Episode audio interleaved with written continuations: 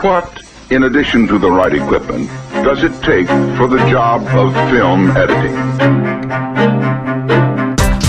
Welcome to the Cutting Room, the official podcast of AOTG.com. I'm your host, Gordon Burkell, and this week we're going to be interviewing Steven Rosenblum.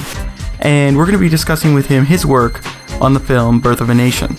If you haven't seen the film yet, go out and check it out. It's been getting great reviews, and it was also a huge hit at Sundance this year. If you enjoy this podcast, make sure to let us know via Twitter at AOTG Network, on Facebook, facebook.com slash AOTG Network, or of course, you can get us via email, info at AOTG.com. With all that said, here's my interview with Steven Rosenblum. So, how how did you get involved with this project? How did you get brought on? Well, my agent called me and um, he said, you know, this guy called. He's doing this uh, project called Birth of a Nation. It's about Nat Turner, and I said to him, "I'll do it." He said, "But they have no money." I said, well, "Okay, well, send me the script because uh, it's you know I'm familiar with the Nat Turner story and I'm a history major and I'm especially American history, especially the Civil War era, era, you know. So I'm real familiar with all that stuff. And I read the script and I really really liked it. And um, just immediately. It's a great read, and uh, you know what's not to like. It expresses my politics. I mean, it's really, really good. But they have no money, and literally the next the next night, I'm still just thinking about it, and I get a call on the phone. It's Nate, and Nate's like, listen, I really want you to do this movie. and, and he said, I know you don't know me, but you know, this is how I am. I just, just, and we had a conversation for about an hour and it was just really wonderful. And got off the phone, uh, and I'm thinking, God, I really want to do this movie, but there's no money. I'm working on something. I am about to start something end of August or September. I don't even know what times I got. Nate has just told me, he says, I don't care what time period you have open. I'll take you for as long as you've got whatever it is, you have to get off fine, but I want you to do the movie as long as you can. I was talking to my wife. I said, I don't know what to do. You know, it's like I really was looking for a little time off, and uh, uh, but they have no money, and uh, but I really like this material. And she looked at me and said, How often do you read a script that you really like? And I, of course, was blank because it's rare. And she said, So do the movie and forget about the money and just do it. I said, okay. and I did it. I just said to Nate, I, I can be on it until I have to leave on September 3rd. I can be on it till September 1st, whatever it was. And uh, that's what we did. I I was only on it for 10 or 12 weeks. I got into a more than a cut. I did a cut on my own. Uh, then Nate came in and we worked together literally every day, which included, uh, you know, long discussion every day about the world, uh, as well as cutting and real collaboration, meaning Nate would say, you know, I want to try this, this, and this. Working with Nate, it was a eye-opening experience on many, many levels. He said, "Look, we come from different worlds, and there's so much bias that you're not even aware of. And he says, and I have it too, but you have specifically a bias, a middle class white bias that you're not even really aware of. For example, we had a screening, and um, after the screening was at William Morris, and they said, you know, I only invited two African Americans, and he, and I said, yeah, I didn't even notice. And he said, no, of course not. I was like, oh, okay, I see, I get it. When we came to cutting material, similarly, you know the dinner table scene, right? The uh, yeah, that, that's a big scene, you know, and it's a big drama about, you know, as I showed it to him, my cut of it was a drama about this white plantation owner who was trying to get back on his feet and um, be a power in the community again, and so he could have some money, and so his family would have a place to live in and wouldn't go to ruin and blah blah blah. And uh, Nate looked at me and said, "You know, I should have told you this, but I really want to play this entire scene from the point of view of help." it's like, duh, of course, that's what the movie's about. I mean, you know, as an editor, sometimes you go right to the drama, but the subtext is actually the drama. And in this case, that was the case. And so I, I constantly was trying to, to be aware of my own hidden prejudices and, and biases, including in how you tell the story and what the real goal of the, of the film is. And then Nate was just really instrumental in reminding me how that works. And it just reinforced stuff I had learned as an assistant when I was coming up. And I remember cutting a scene for a, an editor, and uh, with, it was a scene where Richard Pryor was a, a veteran returned from Vietnam and found that his wife had left him, and uh, it's called Some Kind of Hero. He's out on a step watching this family two kids playing with the mother, and there's his wife coming down the st- down the street. And I cut the scene, and Chris Greenbury, who was the editor, said uh, he looked at it and said, "Huh, This is a scene about a guy watching a family walking in the street. I want to see a scene about a guy who sees his wife and understands what he's lost. You go, okay. These are you know these are building blocks of how you look at material and and um, put it together. you mentioned that you had done your first cut by yourself, and I'd seen in a couple of articles that I read that Nate gave you sort of that freedom for the first cut and then worked with you closely. So how much did the perspective change? How did you go about working the footage so that it comes from the perspective of uh, of the the slaves as opposed to the owners? That scene in particular, it's, it's actually really really easy. Every time the slaves came into the room to serve, rather than see what people were talking about around the table, we watched the people serve you still hear stuff that's going on, but it it just puts the the difference in the lives of the two classes becomes more apparent by the lack of ability of the hidden quiet unseen class to even speak their desires and that alone is enough for the scene to play. Uh, that's what the power of the scene is. And I'm not even sure it's the most successful scene in the movie. I know it isn't for varieties of reasons, but it still functions really, really well when Nate gets to do the blessing at that scene. It's the first time the help gets to speak. And what he says is powerful, really, really powerful, much more powerful than anything that came before. So it has a it just has a structure that plays, I think, in a really really terrific way. So that's you know the way that happens, it, and that's about build up too. It's like you you see all this stuff going on, and servants don't say a word, and one guy plays the violin or the fiddle, and it's just uh, you know to me, movies are that. They're actually more about visuals and music and less about what is being said because what is being said is only often a component you know, as opposed to the component. Uh, I, I don't like movies that are cut strictly for dialogue because all of a sudden you're losing a lot of behavior, and the behavior is really what sells the scene and what makes characters worthwhile and why you like them or why you don't. Well, and I also noticed throughout the movie, for the most part, we're only on extreme close ups of the face of the slaves and not the owners. So we're almost always really tight on them mm-hmm. and then seeing their POV as opposed to that of the other people in the scene or the the uh, owners. You know, it's funny. I hadn't thought of it in those terms, but you know, when I cut, I try to cut intuitively. I don't I don't really overthink it. Strangely, this feels right to me, so I do it. Uh, and I don't I don't question the instinct because the instinct always seems to have a much more thought behind it than I'm actually thinking. so, uh, you know, I don't know if it's true or not true, but I've always been very comfortable with my instincts on, on where is the power of a scene. Without being too specific, because I can't be, I often like conversation where the angles aren't matched. I like very often when you can throw a scene to somebody not by where the dialogue is coming from, whether it's them or the other person, but by the size of uh, the shot for one or the other person. And I like mismatched conversation quite a lot. I've read in many places that Nate's a perfectionist and is very obsessed with making sure everything's perfect. So, with such a tight deadlines for you before you left, how did you work with him to make sure you got him what he wanted, but that you weren't sort of, I guess, ending up spending too much time on on one area or the other? Huh. I never actually. Uh, I don't actually have that knowledge of him as being any different than I am. So that was, you know, perfection was not really an issue. We were always on the same wavelength, talking about what to do, trying different things. He likes to experiment quite a lot, as do I. So that was never an issue. We just kept on going, kept on going till we were happy with the sequence. We didn't put it away unless we were happy. Now, it doesn't mean we didn't come back to it a week later or two weeks later and redo it. Yeah. But we never put it away unless we were happy. And that meant a lot of stuff. I now, you know, he would say, let's try this. And I'd say, wait, let me do this. And he'd say, fine, but what if we do this? And that's just how we worked. It was a very easy working relationship because everything he said made sense. In my opinion, the director is entitled to make things better or make things different. That's his role. He just can't make things worse. And Nate never made things worse.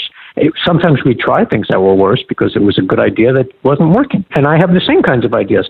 but we never left it there. We always went to something that worked better. And that was the goal. And it was common. Well, that's interesting because that means you guys really connected. Like he said, he felt that he was reaching his perfectionist sort of peak in editing and finding that. When did he say perfect- that?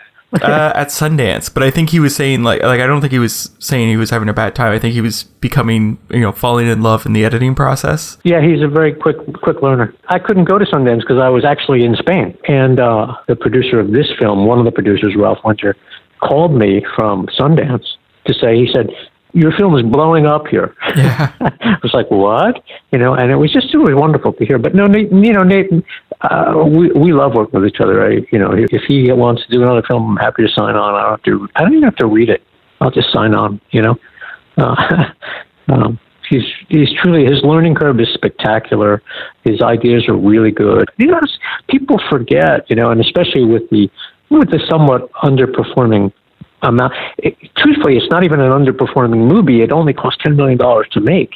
It's it, it's just that Fox put so much money into it that it feels underperforming. It's his first movie. I don't think he's ever directed really anything, and the uh, ambition and the scope of what he accomplished on that time frame and that budget. It's just to me, it's magnificent uh, on that level. I don't even feel like it's underperforming, but people have that in their heads that it is. Well, it's crazy when you think about the budget and 27 days and it's a period piece. It's unbelievable, right? So I've been talking about, you know, just he often didn't have time to turn the camera around and shoot the other direction. So, you know, it just creates issues that you have to deal with. How would you deal with that if a scene wasn't didn't have its coverage? Well, you you know, like the scene where he where they come in to the one plantation the guy with the dogs. Until the guy comes with the dogs, when Nate pulls in, Armie Hammer gets out of the wagon, goes up to the door. Uh, Nate's coming out of the, the wagon and starts to do stuff with his horse, well, a lot of which I cut out. That's really like two angles of one shot. You know, I mean, there's no coverage there. And you just try to find ways to cut it so that you can get rid of all the downtime and keep the scene intact. And, you know, the scene works pretty well. Would it work better if you could have shot it with coverage? Yes, it would have, because you would have had pieces that go together that make the cuts almost invisible because they're smooth and they tell you where you want to be. But there's just no time. You get so little time to shoot so much film. You just say, okay, how do we make this?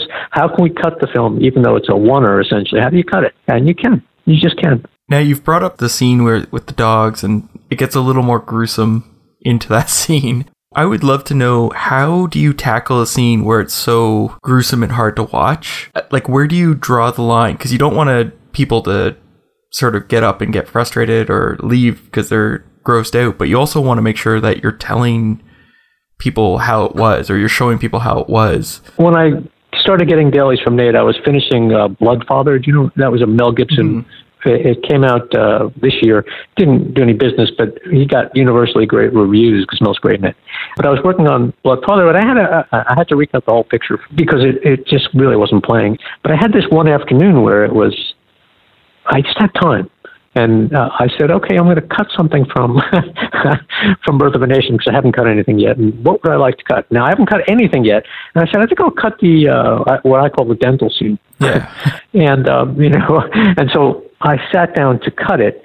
And the thing about those kinds of scenes is, like all good editing, it's it's mostly visuals and what to me feels like music.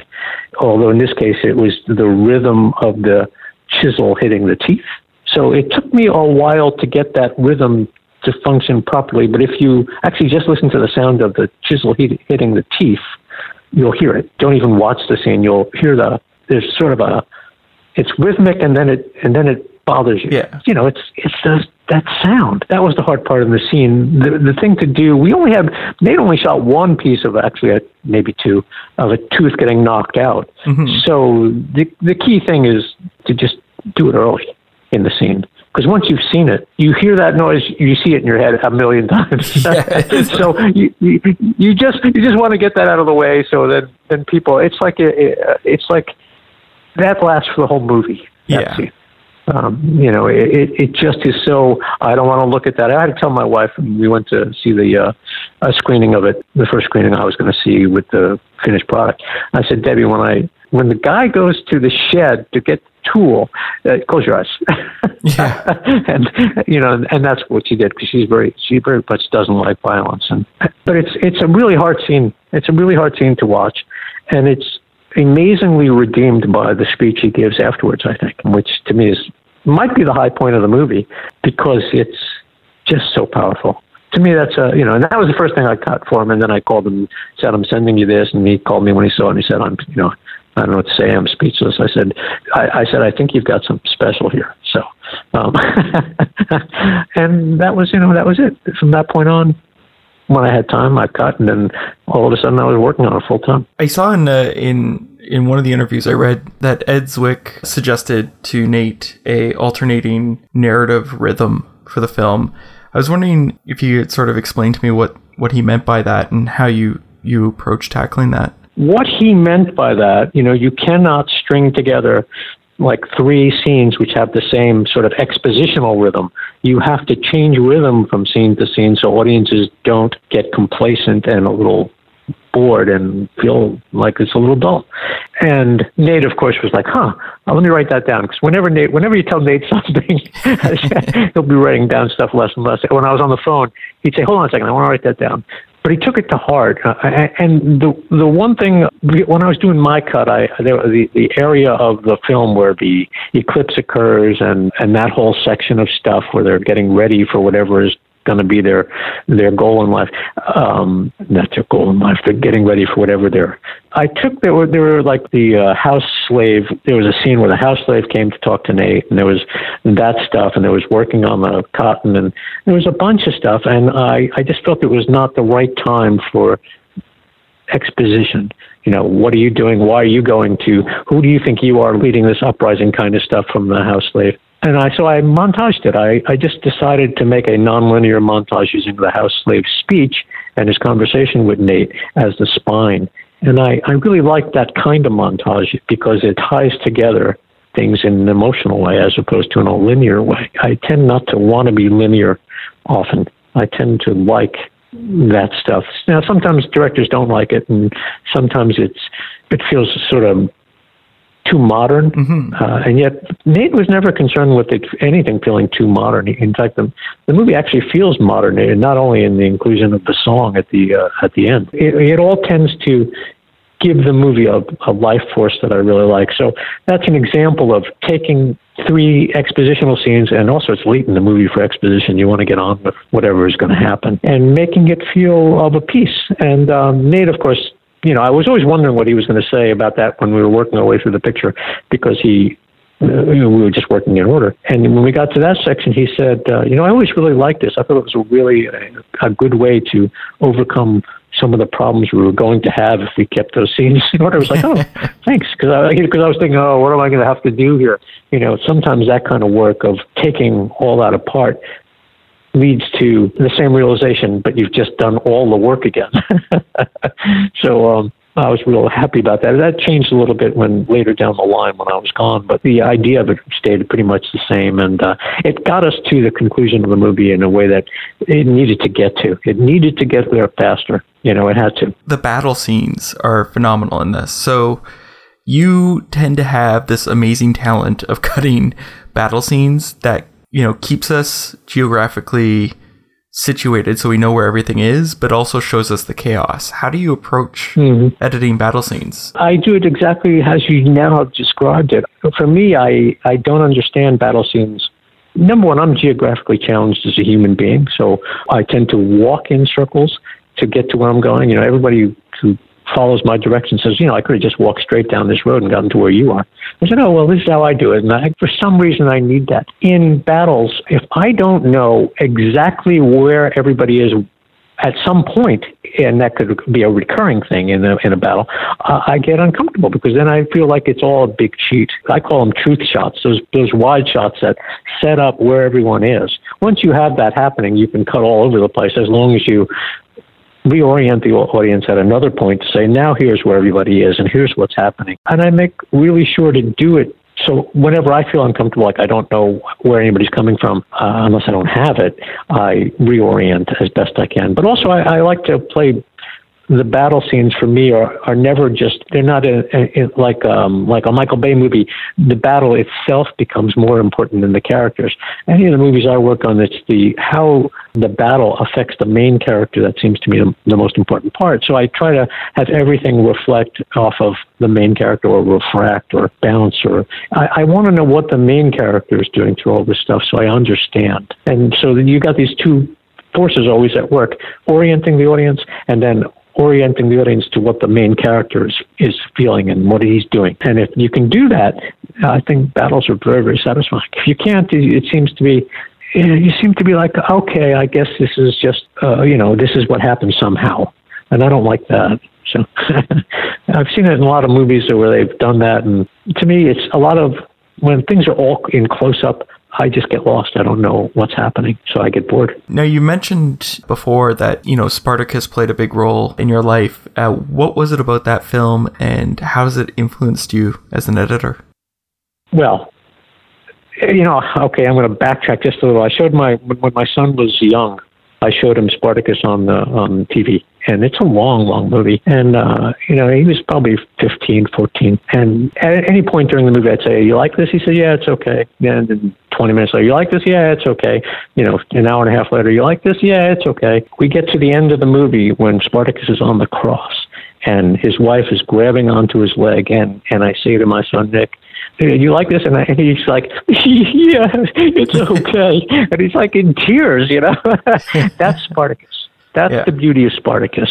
It's so emotional that there's never been a film in my lifetime like it as it impacted me. That's what I would hope Birth of a Nation would do.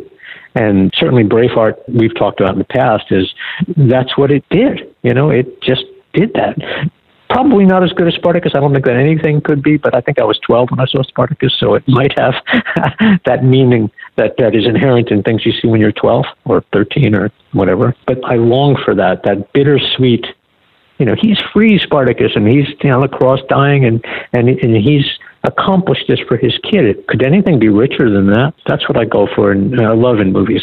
Now, I have one last question that I've I ask everyone I interview, and we've discussed before, and I've asked you before, but was going to see if there's any new guilty pleasure films for you that you like to watch. Oh, a new one. Yeah.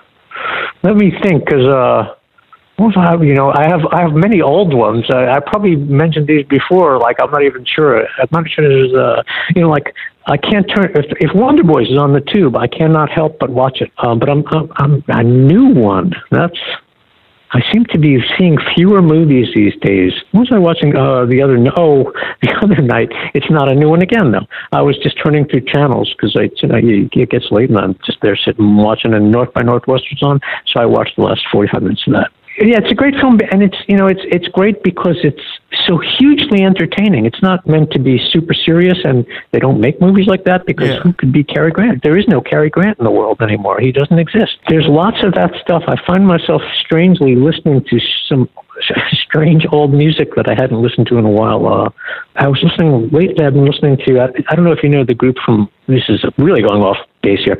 The group Small Faces from England.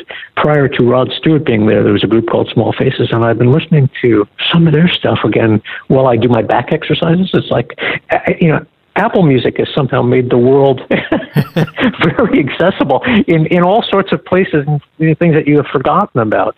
But movie wise, you know, I don't know. Uh, if, if Local Hero is ever on the tube, I watch it. I think that probably corresponds to the last thing I said to you, whatever the last interview was. But, you know, I, I still seem to I like those movies that are bittersweet. Okay. Thank you so much for letting me to interview you again. Yeah, it's been a pleasure, Gordon, and hope things are good with you. That was my interview with Steven. If you haven't checked out the film, make sure to check it out before it leaves the theaters. I'd like to thank Steven for allowing me to interview him. I'm your host, Gordon Burkell. Thanks for listening.